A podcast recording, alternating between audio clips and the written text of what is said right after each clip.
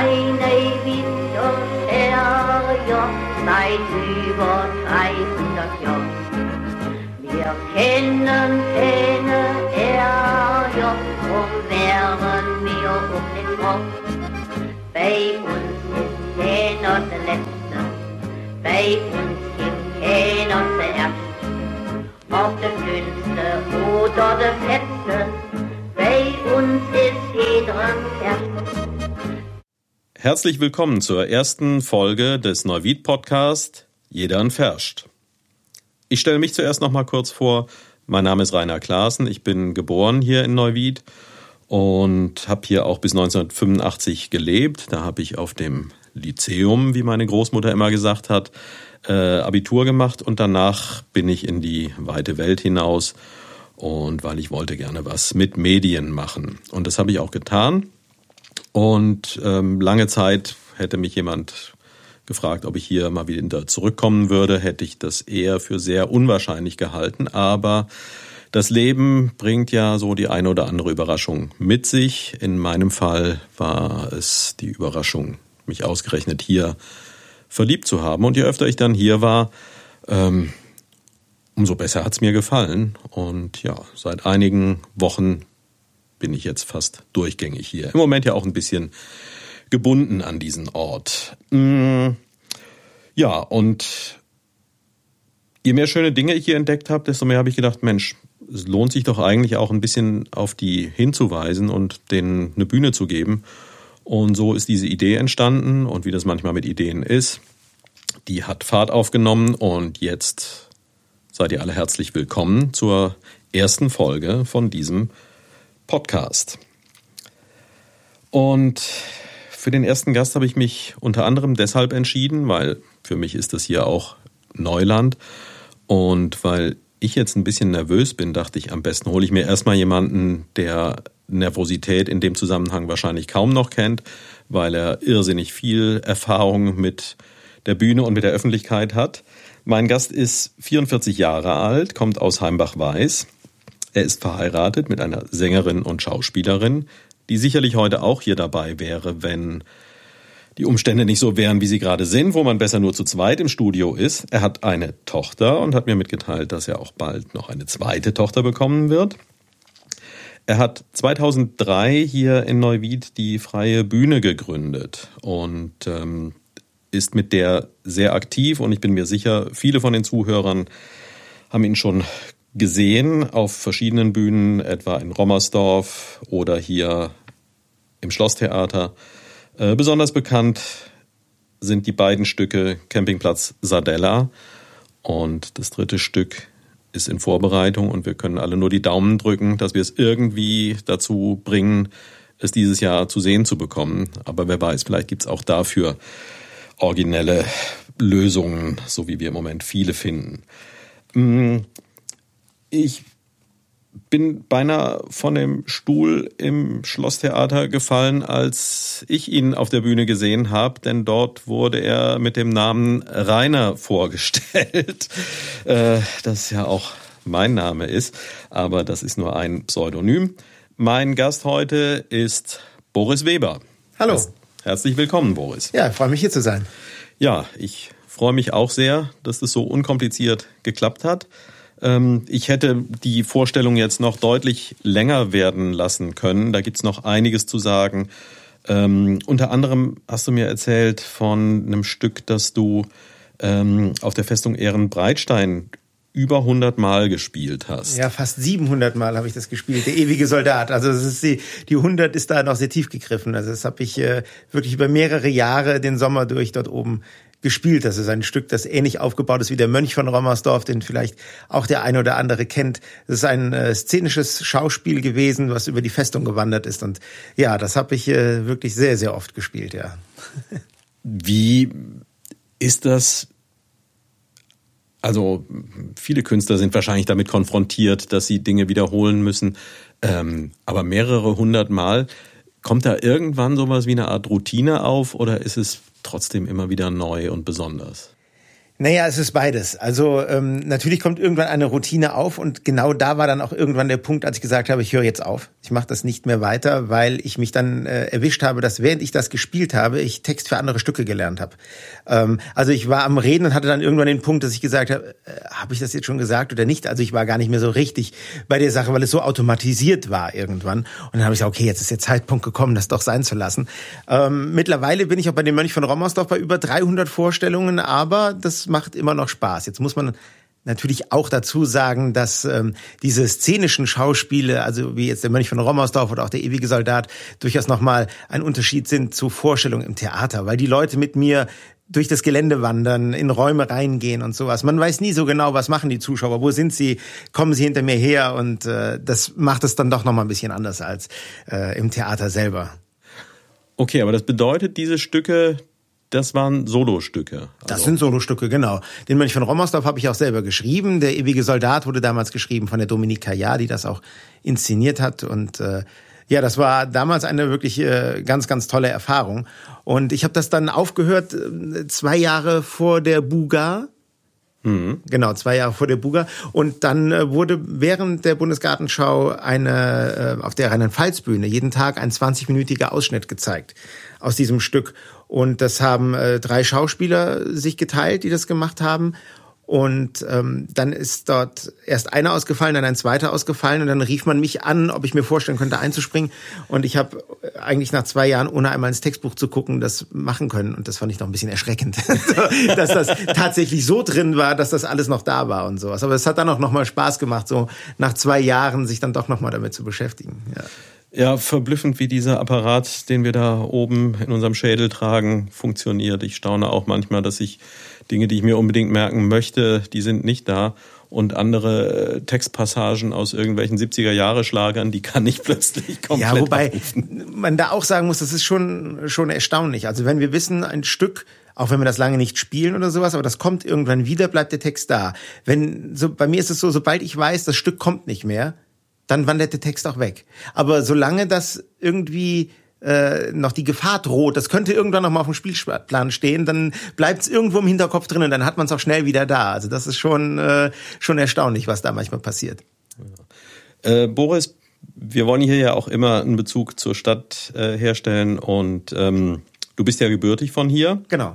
Und ähm, also die Heimbach-Weiser würden mich jetzt schon steinigen, wenn ich sage, ich bin äh, Neuwieder. Äh, ich sehe das gar nicht so verbissen. Und äh, also ich fühle mich durchaus auch als Neuwieder, auch als Heimbacher. Wenn ich jetzt die Spezifizierung dann auf die Spitze treibe, dann müsste ich ja sagen, ich bin Heimbacher und nicht Heimbach-Weiser.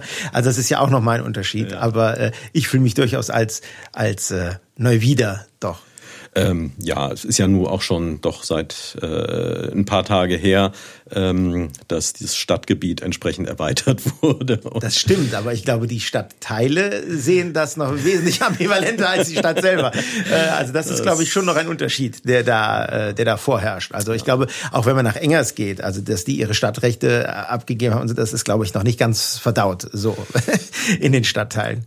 Das kann sein, aber andererseits äh, haben wir ja wirklich gerade eine Situation, wo Solidarität wichtiger ist als ähm, je zuvor und äh, vielleicht können wir zumindest äh, für hier mal äh, diese Animositäten ein bisschen beiseite legen. Wobei, ich, wenn ich da kurz dazwischen gehe, ich glaube auch, dass äh, dass in vielen Punkten äh, nur gut tut. Das ist ja, das ist ja nicht äh, keine keine bös gemeinte Feindschaft, sondern es ist ja eine eine eine Frötzelei, ein, ein ein Aufstacheln, was aber glaube ich die Vereine zum Beispiel in den Ortschaften durchaus wieder dazu animiert. Man will ja besser sein als die. Und solange es da sowas sowas sowas äh, Positives mit reinschwebt, finde ich, ist das gar nicht so schlimm. Äh, solange es nicht feindlich wird. Und ich glaube, da sind wir Gott sei Dank von weg. Ja, das das stimmt. Ja, da kenne ich alte Geschichten, die da ein bisschen heftiger sind, als das heute ist. ja, ja, ja. Aber was, was war denn die erste Bühnenerfahrung, die du hattest? Wie bist du überhaupt in die Richtung Schauspielerei gekommen? Die erste Bühnenerfahrung, also wo ich selber auf der Bühne gestanden habe, war bei der Theatergruppe in Flagranti aus Heimbach-Weiß. Mhm. Das ist eine Amateurtheatergruppe, die es äh, seit über 25 Jahren gibt. Und dort habe ich meine ersten Gehversuche auf der Bühne gemacht. Und äh, Ja, da wurde so schon eine Leidenschaft raus, habe dann aber erst eine Erzieherausbildung gemacht, die ich dann. Wie, wie alt warst du da, als du da mitgespielt hast? Äh, da war ich 19, glaube ich, als ich das erste Stück damit gespielt habe. 18 oder 19. Genau. Wobei ich schon eine äh, Theateraffinität hatte. Also ich war mit meinen Eltern auf dem Theater und sowas. Also als Zuschauer dann auch hier im Schlosstheater und so. Aber das auf der Bühne stehen, das entwickelte sich dann erst so richtig. Mhm. Ich habe zwar auch in, äh, in der Grundschule und so schon bei Theaterprojekten mitgemacht, aber das ist da erst so so so richtig entstanden eigentlich. Und äh, ja, da war der Reiz dann so groß, dass ich, wie gesagt, meine Erzieherausbildung schon abbrechen wollte, um auf die Schauspielschule zu gehen. Da haben meine Eltern aber gesagt, äh, kannst du machen, aber dann ohne uns.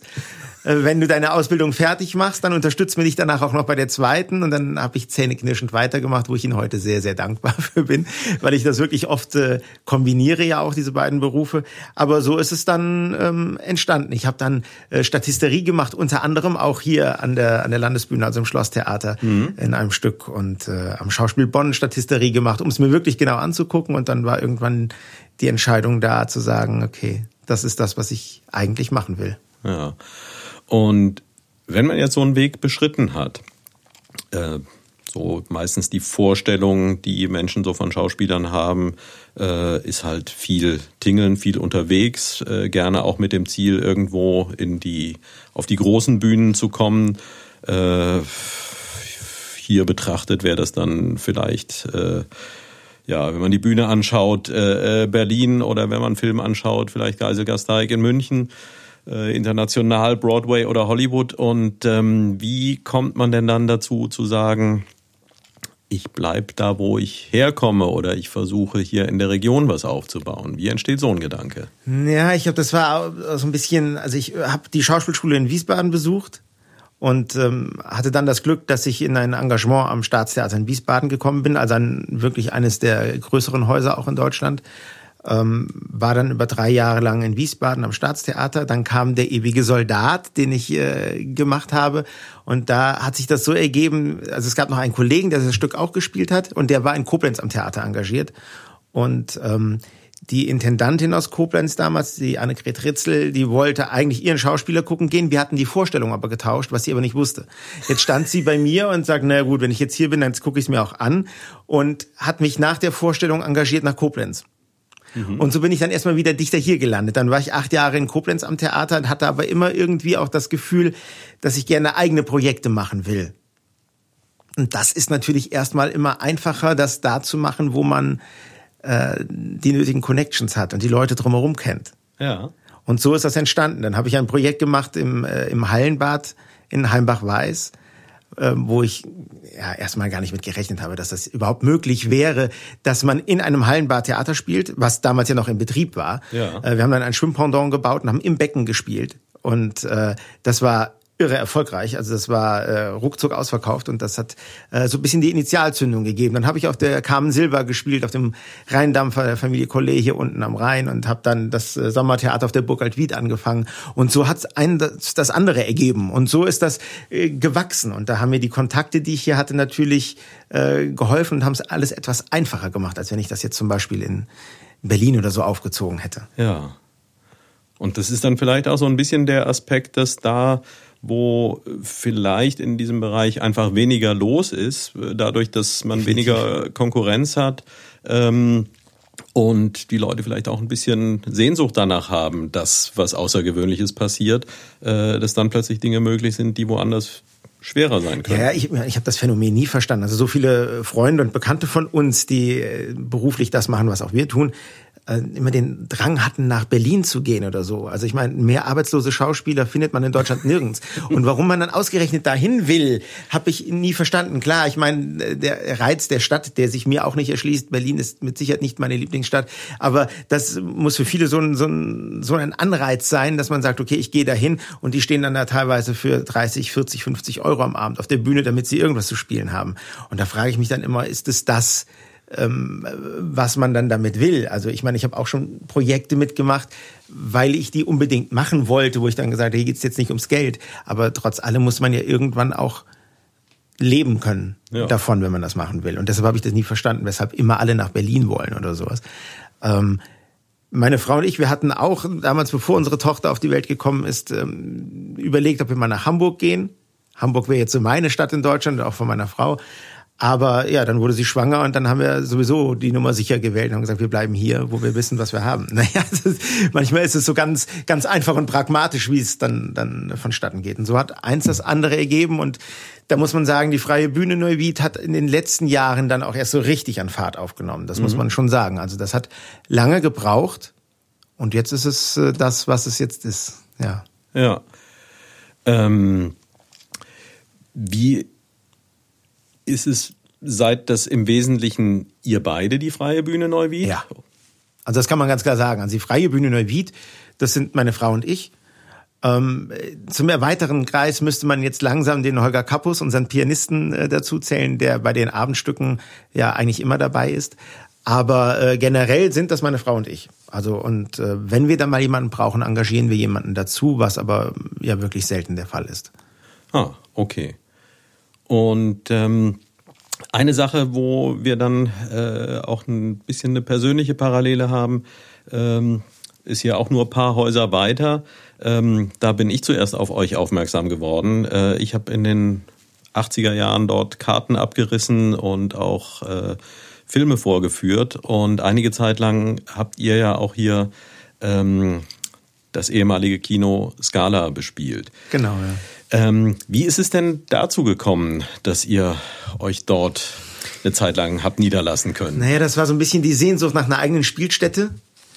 Und ähm, ja, ich wusste, dass das Gebäude leer steht und die Sabine Weiler war damals ja wirklich äh, total hilfsbereit und war froh, dass das Ganze auch irgendwie wiederbelebt wird, weil es stand leer und äh, es war ja eigentlich gar nichts mehr drin. Und ähm, dann kam die Idee, ob wir da nicht spielen können sollen. Dann haben wir das probiert, das wurde von den Leuten gut angenommen. Aber wie das so oft so ist, es wird erstmal gut angenommen, dann kommt so eine Talsohle und dann muss man sich etablieren. Und äh, so war das bei uns auch. Und äh, das war teilweise nicht einfach, auch finanziell das ähm, zu, zu, zu wuppen, sage ich jetzt mal. Und man war einfach irgendwann ganz schnell in dem Teufelskreis drin. Man muss produzieren, produzieren, produzieren, Stücke machen, damit die Leute kommen. Weil so groß ist das Einzugsgebiet ja dann auch erstmal nicht gewesen. Und wenn man Publikum halten will, dann muss man halt mal was Neues zeigen. Und dann war man irgendwann in so einer Tretmühle drin, dass man gesagt hat, okay, wir brauchen schon wieder ein neues Stück und wieder neu und wieder neu. Und ähm, das war irgendwann sehr, sehr kräftezehrend Damals war die Freie Bühne Neuwied auch noch anders aufgestellt. Da haben wir immer mit Ensemblestücken mhm. gearbeitet. Und dann irgendwann waren wir an dem Punkt, ähm, wo auch meine Frau maßgeblich äh, beteiligt war, dass sie gesagt hat, wir müssen hier was ändern. Und haben das dann so umgestellt, dass wir zwei alleine spielen. Meine Frau kommt aus einer Figurentheaterfamilie. Äh, die Eltern meiner Frau sind das Hohenloher Figurentheater, die äh, eine unglaubliche Kunstfertigkeit haben in dem, was sie tun und zu den Besten im deutschsprachigen Raum zählen. Und so kam die Idee, zumindest in den Kinderstücken erstmal, dass wir zwei spielen und eventuell zwei, drei Puppen dazu nehmen und sowas. Und so ist da eine, eine Form entstanden, in der wir ja auch heute noch unsere Kinderstücke spielen und so wandelte sich dann so langsam die, die freie Bühne Neuwied dahin zu dem, was sie, was sie jetzt ist. Also mehr oder weniger ein Zwei-Personen. Mhm. Äh, das war vorher ein bisschen anders und das äh, machte es dann ähm, auch einfacher, davon leben zu können, weil man eben nicht mehr immer noch fünf, sechs Leute zu bezahlen hatte. Ja. Und äh, es war aber immer klar, dass man äh, als freie Bühne Neuwied irgendwie auch in Neuwied präsent sein will. Und dafür hat die Skala natürlich erstmal einen äh, eine unglaubliche Plattform gegeben. Und man hat auch gesehen, im Laufe der Zeit wurde das immer mehr angenommen. Aber irgendwann wurde das Gebäude dann verkauft und dann hatte sich das, das erledigt. Genau. Ja, und jeder, der heute dran vorbeikommt äh, und der schon länger hier äh, die Stadt kennt, der dem tränen dann schon so ein bisschen die Augen, glaube ich. Denn äh, ja, für viele war das doch, ähm, ja, es ist ein spezieller Ort und Hoffen wir, dass er uns erhalten ja, bleiben das, möge. Äh, soweit ich weiß, ist es verkauft und soll abgerissen werden. Aber es war, die Sabine Weiler hat damals immer schon gesagt, äh, das war dem Papi sein Lieblingskino. und äh, das war ja auch das einzige Kino, was nicht der Familie Weiler war. Ursprünglich, ja. Und ähm, als der Vater gestorben war von der Sabine Weiler und dann stand es irgendwann zum Verkauf und dann ist sie eigentlich mehr oder weniger in einer Kurzschlusshandlung zur Bank gegangen, hat das Ding gekauft und hatte es dann an der Backe. Hm. Also so muss man das mehr oder weniger äh, sagen. Ne? Und das war, aber sie hat immer gesagt, das war dem Papi sein Lieblingskino. und äh, das ist auch, das ist als Kinosaal, als quasi als Theatersaal gebaut und das merkt man einfach auch. Und äh, von daher ist es sehr bedauerlich, dass da äh, so gar nichts mehr ist und gar nichts mehr stattfindet. Aber wie gesagt, ich habe gehört, es würde abgerissen und dann ein Mietshaus hingebaut. Ob das stimmt, keine Ahnung. Naja, wird sich zeigen. Ähm, denke, jeder, der auf die Bühne geht,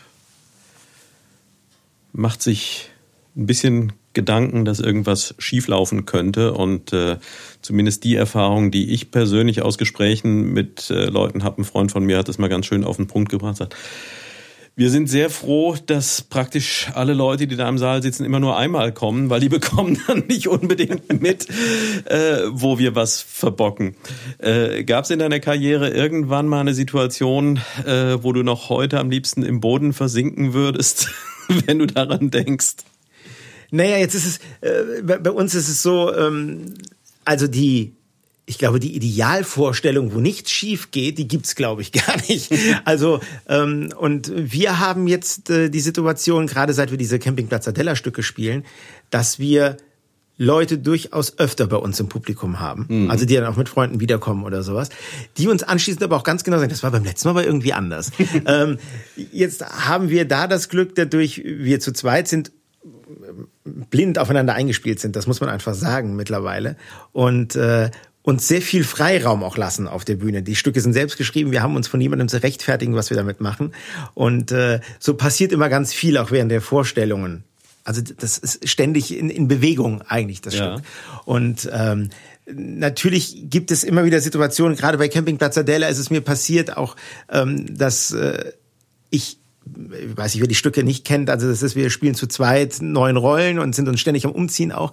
Und ich war mich am Umziehen auf der Hinterbühne, während meine Frau vorne am Singen war. Und äh, gegen Ende des Liedes merkte ich, ich bin im vollkommen falschen Kostüm.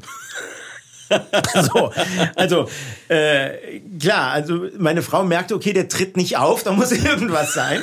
Sie äh, improvisierte auch munter weiter. Ich habe dann irgendwann von hinten angefangen zu reden und stand dann irgendwann im richtigen Kostüm auch auf der Bühne. Aber das kann natürlich passieren. So, das ist so, äh, das sind so Sachen. Und das Schlimmste, was mir auf der Bühne passiert ist, war äh, die Premiere von Cyrano de Bergerac im Theater in Koblenz. Dort mhm. habe ich äh, eigentlich die Rolle des Valvert gespielt. Das ist der, der die große Fechtszene mit Cyrano hat.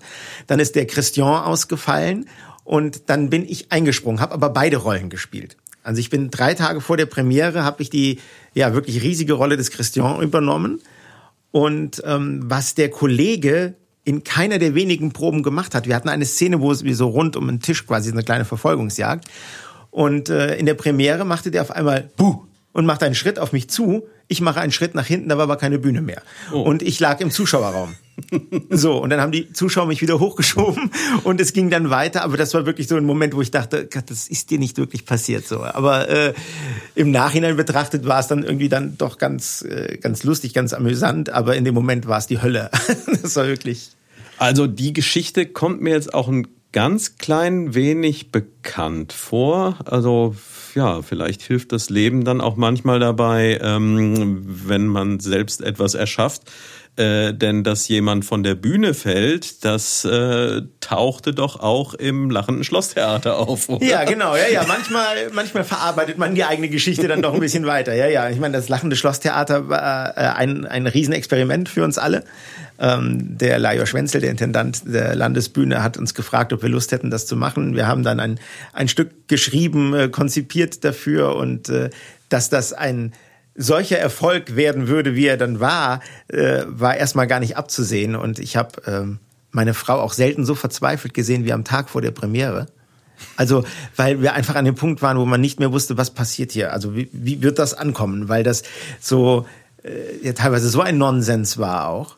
Ja. Vielleicht noch mal ganz kurz, weil es haben es ja wahnsinnig viele gesehen, aber bestimmt nicht alle, die jetzt zuhören, haben es gesehen. Vielleicht kannst du noch mal ganz kurz äh, erläutern, was es mit diesem Stück auf sich hatte. Ja, das Lachende Schlosstheater. Also wir hatten den Auftrag bekommen, mehr oder weniger ein Karnevalsstück zu schreiben, mhm. und äh, dann äh, kam die Idee, dass wir ein Stück schreiben, was eigentlich erstmal war die, die ursprüngliche Idee, dass es nur auf der Hinterbühne einer Karnevalssitzung spielt. Also was passiert hinter der Bühne? Alle, die da eintreffen, um ihren Vortrag zu halten, Tanzgruppen, alles Mögliche. irgendwann erweiterte sich diese Idee dahingehend, dass wir gesagt haben, es wäre natürlich toll, wenn man auch mal vorne sehen würde, also was dann auf der Bühne passiert. Und äh, dann hatten wir das Glück, dass das Schlosstheater eine Drehbühne hat. Und dann haben wir eben ein äh, Stück konzipiert, was sowohl hinter der Bühne einer Karnevalssitzung als auch auf der Bühne einer Karnevalssitzung spielt. Und ähm, wir haben dann Büttenreden eingebaut, die wir alle selber geschrieben haben dafür. Wir haben äh, Lieder komplett verfremdet, also vom Text her, und haben so ein, ein Stück ähm, gemacht, was aber den Karneval auf eine ja ähm, hoffentlich charmante und liebreizende Art irgendwie auch persifliert hat. Also wir wollten damit niemandem aufs Füßchen treten, hm. weil es gibt viele Menschen, die für den Karneval leben und das ist super, weil es ist äh, eine Traditionssache, die es ja unbedingt zu erhalten gilt. Gerade hier identifiziert sich ja vieles über den Karneval. Wir wollten aber natürlich auch ähm, das Ganze ein bisschen persiflieren und noch ein bisschen hops nehmen. Und äh, dann hatten wir noch das große Glück, dass der das Prinzenpaar von Neuwied mit gesamtem Hofstaat und der Ehrengarde jeden Abend einmarschiert ist. Und äh, da habe ich auch überall gesagt, das war super mit denen. Die haben sich an jede Absprache gehalten. Die waren sehr, sehr umgänglich. Ich bin ja nicht immer nett gewesen zu denen auf der Bühne. Also ich habe die ja, ja, schon teilweise auch ein bisschen hart angegangen und äh, habe mich äh, über sie etwas belustigt, habe das nach der ersten, also nach der Premiere auch gefragt, ob das in Ordnung wäre. Und die haben beide gesagt, das ist ein Riesenspaß, alles ist gut und sowas. Und so äh, und da war auch jeder Abend anders. Also war jeder Abend eine andere Vorstellung. Also das war wirklich äh, sehr, sehr, sehr lustig und hat verdammt viel Spaß gemacht. Ja, und eine der Kernaussagen war ja eben, dass der Karneval eine ganz ernste Sache ist und ähm, genau. Ja, hat der Sitzungspräsident gesagt, das hätte mit Spaß nicht viel zu tun, das ist eine ernste Sache. genau. Und das war auch sehr lustig äh, für mich jetzt, weil ganz viele Leute anschließend zu mir kamen und sagten, wir wussten gar nicht, dass du Blatt sprichst. Tja, tust und, du das denn wirklich? Naja, also zu Hause, meine Frau ist nicht äh, aus Heimbach, weißt du, nicht aus Neuwied. Also zu Hause reden wir, äh, also ich würde jetzt nicht sagen, äh, kein Bühnenhochdeutsch, aber schon äh, Hochdeutsch. Aber äh, ich kann es halt. Also ich habe früher, ich meine, ich bin in Heimbach-Weiß groß geworden und äh, äh, das war damals auch sehr lustig. Als ich auf die Schauspielschule gegangen bin, hatten wir ein Fach, das hieß Dialektbeseitigung mhm. was ein bisschen eigenartig klingt auch. Und dann war es für meine Freunde hier ganz eigenartig, weil ich habe die ganze Woche versucht, mir diese deutsche Bühnenhochlautung reinzuprügeln, bin nach Hause gekommen und konnte das natürlich nicht umschalten. So, und habe dann Hochdeutsch mit denen gesprochen, die dann irgendwann gesagt haben, wie redest du mit uns? Hast du sie noch alle? Mittlerweile kann ich das switchen, aber äh, damals ging das eben nicht. Und wenn ich das getan habe, habe ich in der Schauspielschule direkt die Quittung dafür bekommen, weil dann also das war äh, schon schon amüsant. Aber ich kann es äh, durchaus. Was äh, ich als dieser Sitzungspräsident habe ich ja dann auch im Dialekt gesprochen. Ja, also es hat auf mich auf jeden Fall sehr überzeugend gewirkt. Ich selbst habe da äh, immer gewisse Hemmungen. Im Trailer habe ich ja auch versucht, ähm, weil ja ich bin damit so ein bisschen aufgewachsen. Äh, meine Oma war Heddesdorferin und die hat so gesprochen. Ich habe es auch unheimlich gerne gehört und ähm, ich befürchte nur, wenn ich es tue, hört man mir an, dass es nicht so wirklich ganz authentisch ist. Deshalb. Naja gut, es unterscheidet sich ja dann auch nochmal von Ort zu Ort, gibt es da ja noch Nuancen und sowas. Ne? Und äh, ja, mein Vater ist aus Engers, meine Mutter kommt aus der Eifel. Also die hat einen ganz anderen Dialekt gesprochen. Und äh, das ist aber auch sehr lustig, wenn sie mit ihrer Familie in der Eifel telefoniert, merkt man das direkt. Mhm. Also äh, nicht nur am Telefon, sondern auch am Tag danach noch. Ja. Also sie hat direkt wieder diesen diesen eher kölschen Singsang drin da und so. Das ist schon ganz ganz lustig, aber ich finde es ja super, wenn man sich das irgendwie auch auch äh, bewahrt. Also ich war jetzt in dieser Figur dieses dieses Sitzungspräsidenten Rainer war das natürlich perfekt. Also ja. Ja, also kann ich, ich habe es nur einmal gesehen, aber äh, das kann ich bestätigen und ähm, was ich verblüffend fand, du hast es ja ähm, schon angedeutet, dass ihr das gewohnt seid, äh, aber ich wurde tatsächlich so erst gegen Mitte des Stückes äh, darauf aufmerksam gemacht, dass das ja eben nur zwei Leute sind, die da auf der Bühne stehen. äh, denn das war wirklich so großartig, äh, wie jeder von euch da in verschiedene Rollen reingeschlüpft ist, ähm, die ja zum Teil wirklich sehr konträr zueinander ja, waren. Aber das macht es natürlich auch ein bisschen einfacher. Also ja. desto unterschiedlicher sie sind, desto äh, einfacher ist es. Wobei beim Lochenden Schlosstheater ist es mir zum ersten Mal passiert, ich habe eben diesen Sitzungspräsidenten gespielt, der im Dialekt gesprochen hat und habe noch einen Tanzmajor gespielt, der dann Hochdeutsch reden musste. Und ich dachte zwischendrin so, äh, da, der Dialekt war auf einmal so da. Ich dann jetzt. So, so, der, der Dialekt war auf einmal so da. Das war wirklich teilweise eine Konzentrationssache. Dann, äh, das war äh, schon schon sehr lustig. Ja. Und hast du dich verdohnt? Nee, es ging. nee, also es ging dann, aber es war wirklich eine Konzentrationssache dann teilweise. Und was ich halt äh, super fand, ähm, es waren wirklich aus, aus ganz, ganz vielen Stadtteilen. Es hat ja nahezu jeder Stadtteil und auch die Innenstadt mhm. natürlich sein Fett wegbekommen in diesem ja. Karnevalstück. Aber das haben alle sehr humorig aufgenommen und auch, dass Heimbach als einziger Ort verschont geblieben ist. Weil ich natürlich äh, in weiser Voraussicht gedacht habe, na ja, ich will ja dienstags in Heimbach weggehen. Wenn du jetzt hier ähm, zu sehr da vom Leder ziehst, dann wird's schwierig. Aber nee, nee, das haben alle äh, sehr gut aufgenommen und auch äh, der, der OB, den ich ja auch äh, im Stück dann mit eingebaut hatte, also in, in einer der Büttenreden, äh, dass er ja auch nicht zugelegt hätte, mhm. äh, seit er da in Heimbach äh, lebt und sowas kam Karneval Dienstag auf mich zu und meine, ich habe ja gehört, was da Sache war, musste aber herzlich lachen und fand das alles auch ganz, ganz amüsant. Und das ist, ist glaube auch ich, auch nur in so einer kleineren Stadt in der Form möglich, dass man ja. diese, diese, diese Plattform dann überhaupt hat. Ja. Ähm, du hast vorhin schon drüber gesprochen, ähm, es ist grundsätzlich im Bereich Kultur ja nicht unbedingt ganz einfach, äh, die Dinge finanziert zu bekommen. Es gibt das ein oder andere Großprojekt, äh, da wird aus dem Vollen geschöpft, aber gerade bei kleineren Projekten, äh, wer da ein bisschen hinter die Kulissen guckt, weiß, dass es da meistens sehr, sehr ähm, eng zugeht. Wie ist dir das gelungen, so ein Projekt ähm, hier in der Region auf die Beine zu stellen, was ja offenbar bis vor kurzem äh, dann sich auch äh, recht gut getragen hat. Also wir sprechen jetzt mal wirklich äh, explizit über die Zeit vor dem März 2020. Ja.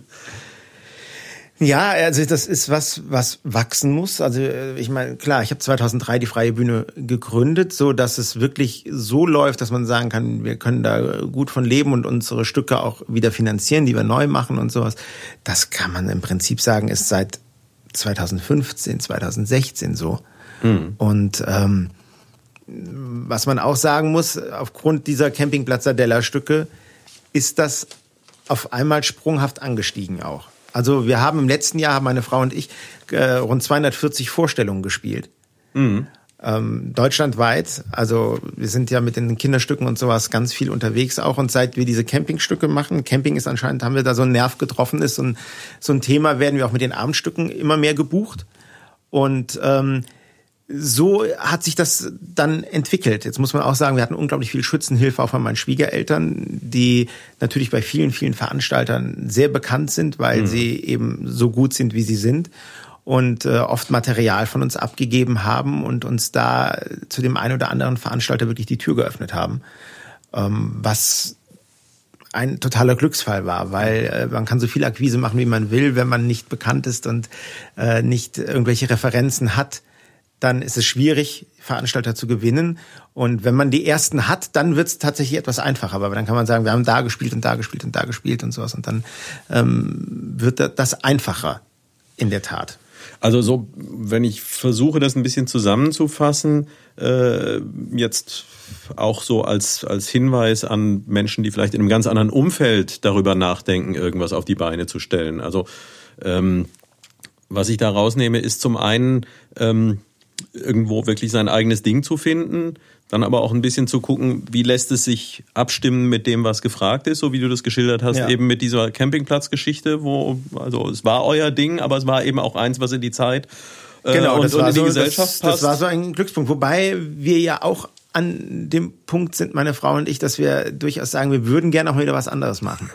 ähm, wir würden gerne auch mal wieder zeigen, dass wir auch was anderes können. Ja als das. Wir sind uns aber natürlich auch bewusst, und das ist auch gar nicht wertend gemeint, das soll nicht heißen, dass wir das nicht gerne machen, was wir da tun. Also uns machen diese Campingstücke in Heiden Spaß. Und es ist auch so, oder auch das lachende Schlosstheater. Ich meine, wenn man sieht, dass da Menschen äh, trampeln mit singen und, und schreien und lachen und aufstehen am Schluss und sowas, dann äh, wäre es ja vermessen zu sagen, das macht einem selber keinen Spaß. Also mhm. man, man fühlt sich ja wohl auf der Bühne ja. dann. Trotzdem würden wir gerne auch mal zeigen, dass wir was anderes können, sind aber natürlich etwas gehemmt, weil wir wissen, dass natürlich die Leute nicht in den Massen kommen werden wahrscheinlich, wie sie das äh, bei diesen anderen Stücken, bei diesen unterhaltsamen Stücken tun. Und ähm, da sind wir gerade so ein bisschen äh, am Abwägen, ob wir irgendwann so ein Projekt für uns machen. Mhm. Also für uns soll heißen, dass wir das natürlich öffentlich spielen, aber äh, wo wir bewusst sind, damit werden wir nicht das große Geld verdienen, aber das brauchen wir für uns mal, um einfach auch das Hirn mal wieder frei zu machen und was ganz anderes zu machen. Ähm, rein, rein künstlerisch gesehen. Na, und das Schöne an aller kulturellen Arbeit ist ja immer, dass man nicht vorher weiß, was funktioniert und was funktioniert nicht. Und das stimmt, aber es ist natürlich so, wenn man sich das in der freien Szene so anguckt, sind äh, ja doch eher wenige, die jetzt auf äh, tragische oder düstere Stücke gehen oder auf äh, sehr, ähm, naja, wie soll man das jetzt sagen, ohne dass es irgendwie äh, despektierlich wird, also so aus, aus sowas äh, tiefschürfendes. Ich glaube, das gehen die Menschen sich dann eher in einem Stadttheater oder sowas angucken mhm. oder einem Staatstheater. Mhm. Ähm, ja, ich könnte mir zum Beispiel vorstellen, mit meiner Frau mal Misery zu machen. Mhm. So, einfach so als der komplette Kontrast. Andererseits sage ich natürlich auch, das habe ich meiner Frau auch gesagt, die auch gesagt, ja, das könnte ich mir auch vorstellen, sowas mal zu machen. Aber ich sage dann im Umkehrschluss auch, naja, du singst so toll, dass es eine Schande wäre, was zu machen, wo du nicht singen kannst. Also das ist ja auch äh, immer noch mal so und ähm, was eventuell sein könnte, was auch was ist, was uns äh, durchaus Spaß machen wird, ist, dass wir äh, ein bisschen bei der Form bleiben, wie wir es jetzt auch tun, zu zweit aber dann einen großen Klassiker machen. Mhm. Also eventuell äh, zu zweit Jedermann spielen oder, oder Faust oder sowas. Mhm. Ähm, um einfach auch mal wieder mit anderen Texten zu arbeiten und sowas. Aber das sind, ist alles so Zukunftsmusik. Im Moment ist erstmal äh, Sardella 3 in der Pipeline, was jetzt fertig geschrieben ist und äh, eigentlich im Sommer bei den Rommersdorf Festspielen Premiere haben soll. Mal schauen, bis jetzt sind sie noch nicht abgesagt, ob sie stattfinden oder nicht. Ähm, dann kommt im Herbst noch ein neues Kinderstück, äh, Juri und das Alpaka-Lama-Drama heißt das, äh, wo wir uns auch sehr drauf freuen. Und von daher sind wir da planungsmäßig eher sowieso irgendwann im nächsten Jahr. Und dann kommt auch das Lachende Schlosstheater mit einem neuen Stück im nächsten Jahr wieder und sowas. Also Na, wir hoffen es mal fest. Ähm, ich möchte noch den Faden von vorhin aufgreifen. Wir hatten die zwei Sachen, also zum einen mach ein eigenes Ding. Äh, zum anderen guck, wie du es in Übereinstimmung äh, mit der Öffentlichkeit bekommst. Äh, und als drittes eben auch noch nutz vorhandene Kontakte. Ja. Und äh, guck vielleicht auch mal nach, wo stecken noch Beziehungen, äh, die sich nutzen lassen oder wie kann ich welche aufbauen. Ja, und das ist ja auch was, ähm, also ich meine, ich bin in Neuwied oder wir sind in Neuwied jetzt mittlerweile ja sehr gut vernetzt. Also mhm. mittlerweile ist es ja so, man hat uns auf dem Schirm so auch äh, von Stadtseite her. Ähm, Gerade jetzt auch in dieser ja wirklich turbulenten Zeit ist das Amt für Stadtmarketing wirklich ein äh, ja toller Partner, die mich immer wieder auch mit kleineren kleineren Jobs versorgen, ähm, sei es kurze Videos drehen in der Stadtgalerie, wo die Ausstellung, die Dokumenta noch hingen, oder ähm, mich fragt, ob ich äh, Videos mache, um zum Beispiel jetzt den Gartenmarkt, der am Wochenende stattfinden soll, abzusagen und sowas. Also da merkt man einfach, da ist auch eine Verbundenheit da die über die letzten Jahre gewachsen ist, was natürlich ähm, toll ist und ähm, mal ganz weg von, äh, von finanziellem auch eine, eine Wertschätzung darstellt, die für einen natürlich toll ist und wo man weiß, im Notfall kann ich da auch mal anklopfen und äh, mal das Herz ausschütten und sagen, wir wissen jetzt gerade auch nicht mehr so richtig, wie es weitergehen soll. Und auch, dass die Stadt uns engagiert für die Rommersdorf-Festspiele, ist ja auch keine Selbstverständlichkeit. Ja. So, also äh, nur weil wir vor Ort sind, heißt das ja nicht, dass man dazu verpflichtet ist, uns dort dorthin zu engagieren. Und das sind wir schon sehr dankbar, dass diese äh, Kontakte so da sind. Und jetzt auch gerade mit dem neuen Intendanten im Schlosstheater, wo wir wirklich einen sehr netten Kontakt haben und äh, da auch kooperieren wollen. Ähm, das ist, das ist schon toll, dass das mittlerweile so ist. Das deckt sich auch etwas mit meiner Wahrnehmung in letzter Zeit, dass eben, ja, wo auch immer ich Fragen gestellt habe, ähm, habe ich in aller Regel äh, schnell und hilfreich Antworten bekommen. Und ja, das, das ist doch so und ähm, klar, also es wird immer viel Negatives über Neuwied auch gesagt. Es gibt mit Sicherheit auch einige Dinge, wo man sagt, jo, puh, ist wirklich grenzwertig oder geht so gar nicht.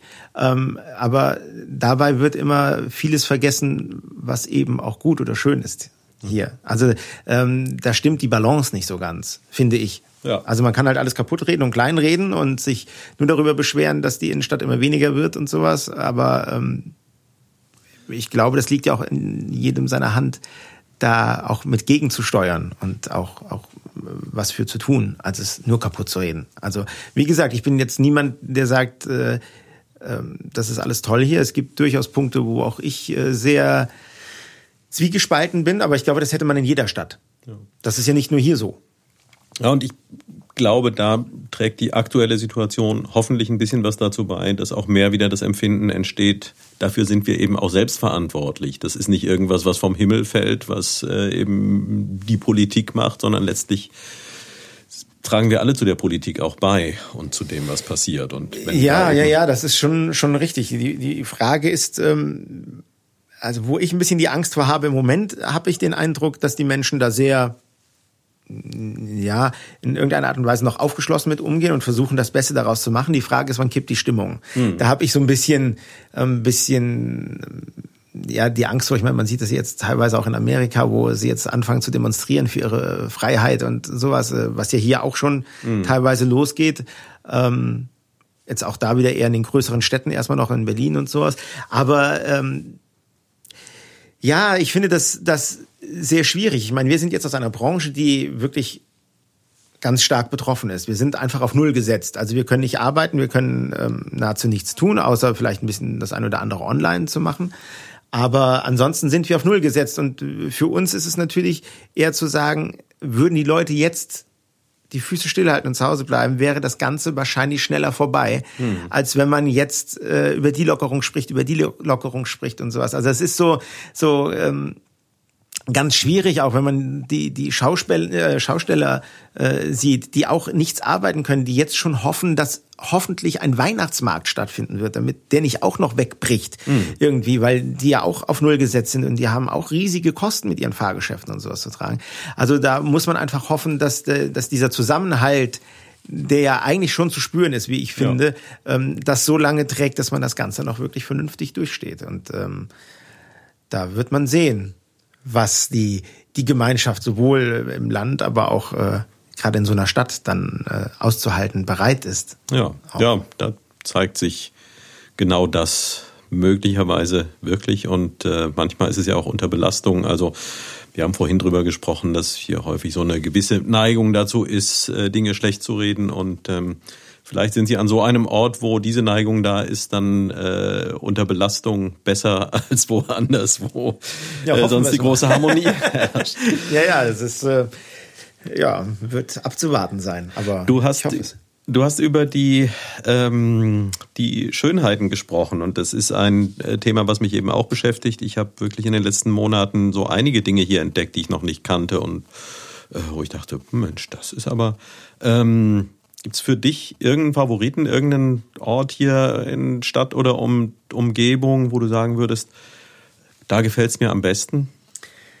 Gut, das ist natürlich auch wieder ein bisschen Klischee. Ich meine, ich bin aus Heimbach weiß, ich lebe nur 200 Meter von der Abtei Rommersdorf weg, aber das ist für mich schon so ein wirklicher Kleinod. Also nicht nur, weil ich dort äh, durch den Mönch von Rommersdorf natürlich ganz, ganz oft bin und sehr viel bin, aber auch, ähm, auch so ist das so eine, das ist so eine Ruheoase dort oben am, am Rand von Heimbach. Ähm, das ist schon ein Ort, den ich besonders gerne mag.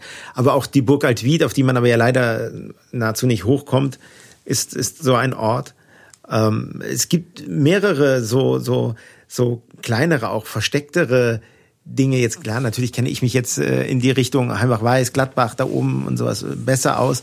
Ähm, aber auch wenn man äh, zu der Kirchenruine Hausenborn im, im Wald zwischen Heimbach und Isenburg geht oder sowas, das sind schon so, ja auch so kleine Kulturschätze, die da überall äh, vergraben sind. Das ist übrigens ein Ort, wo ich unbedingt irgendwann mal was machen will. Äh, in Hausenborn. Das Problem ja. ist, da kommt man ja nur zu Fuß hin. Ähm, und äh, also äh, mein, mein Traum wäre wirklich da mal gegen Abend eine Lesung äh, vom Der Name der Rose zu machen. Das ist so irgendwas, was ich für mich mal auf meiner Agenda stehen habe, um mir ein Projekt zu gönnen, wo ich so richtig Lust drauf habe. Ähm, und das werde ich auch mit Sicherheit irgendwann in den nächsten Jahren äh, mal umsetzen, weil das finde ich ist äh, natürlich äh, besser von der Atmosphäre geht's ja nicht als da. Na und da würde ich jetzt mal dazu sagen, wir haben ja vorhin ein bisschen drüber gesprochen, wo du sagtest, hm, funktionieren denn auch andere Sachen? Ähm, da ist mein Eindruck, das würde mit Sicherheit auch ein Selbstläufer. Ja, das funktioniert. Äh, also das klar, das ist so ein Ding, das ist nur, da muss man immer fragen, der organisatorische Aufwand ist natürlich gigantisch. Also man muss den Förster mit ins Boot holen. Ja. Weil man muss ja irgendwas hinfahren, muss man ja. Ich muss ja zumindest mal äh, Bänke oder irgendwas dahin und sowas.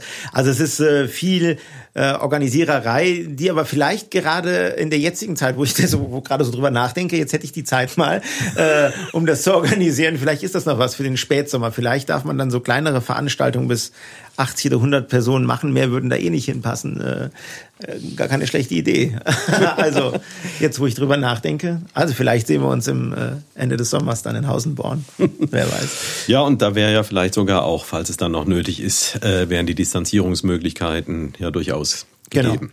Genau. Ja. Äh, Boris, die Zeit ist äh, erstaunlich schnell rumgegangen und bei mein Plan hat funktioniert. Ähm, ich war das ganze Gespräch über extrem entspannt und ähm, äh, bin wirklich sehr, sehr angetan von den äh, Dingen, die du zu erzählen hattest.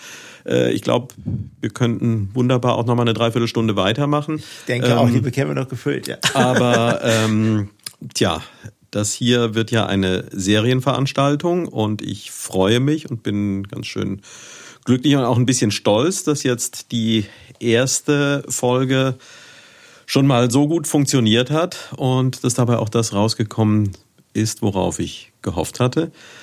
Ich möchte mich noch mal ganz, ganz herzlich bedanken. Wir sind hier zusammen im Studio Merlin Sound in Heddesdorf.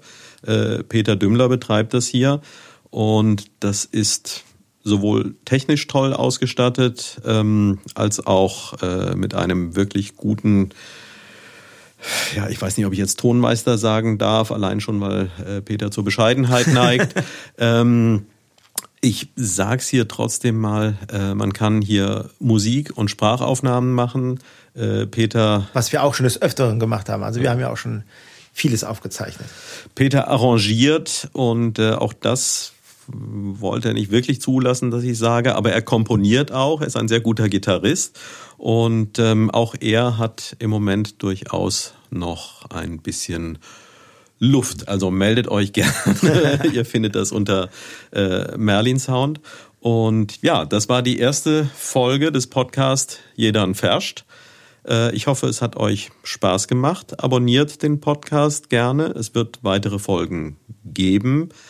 Ähm, als nächsten Gast darf ich schon ankündigen, äh, wird äh, Konrad Lunar kommen, äh, der sich hier darum bemüht, alle Ausgrabungsstätten oder Fundstätten von äh, römischen Artefakten hier im engeren Stadtgebiet äh, ja in Form eines Rundweges zusammenzufassen. Äh, aber davon wird er uns dann selbst erzählen. Zunächst mal vielen Dank fürs Zuhören. Abonniert bitte den Kanal Jedern Verscht. Und wenn es euch gefallen hat, dann sagt's gerne weiter. Tschö, Sölte Klaasens Rainer und der Boris Weber sagt auch vielen Dank. Tschüss.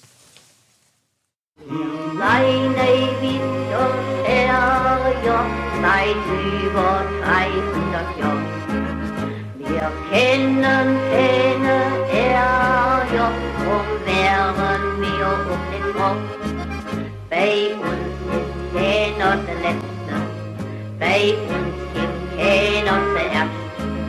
Ob der Dünnste oder der Fetzte, bei uns ist jeder ein Herz.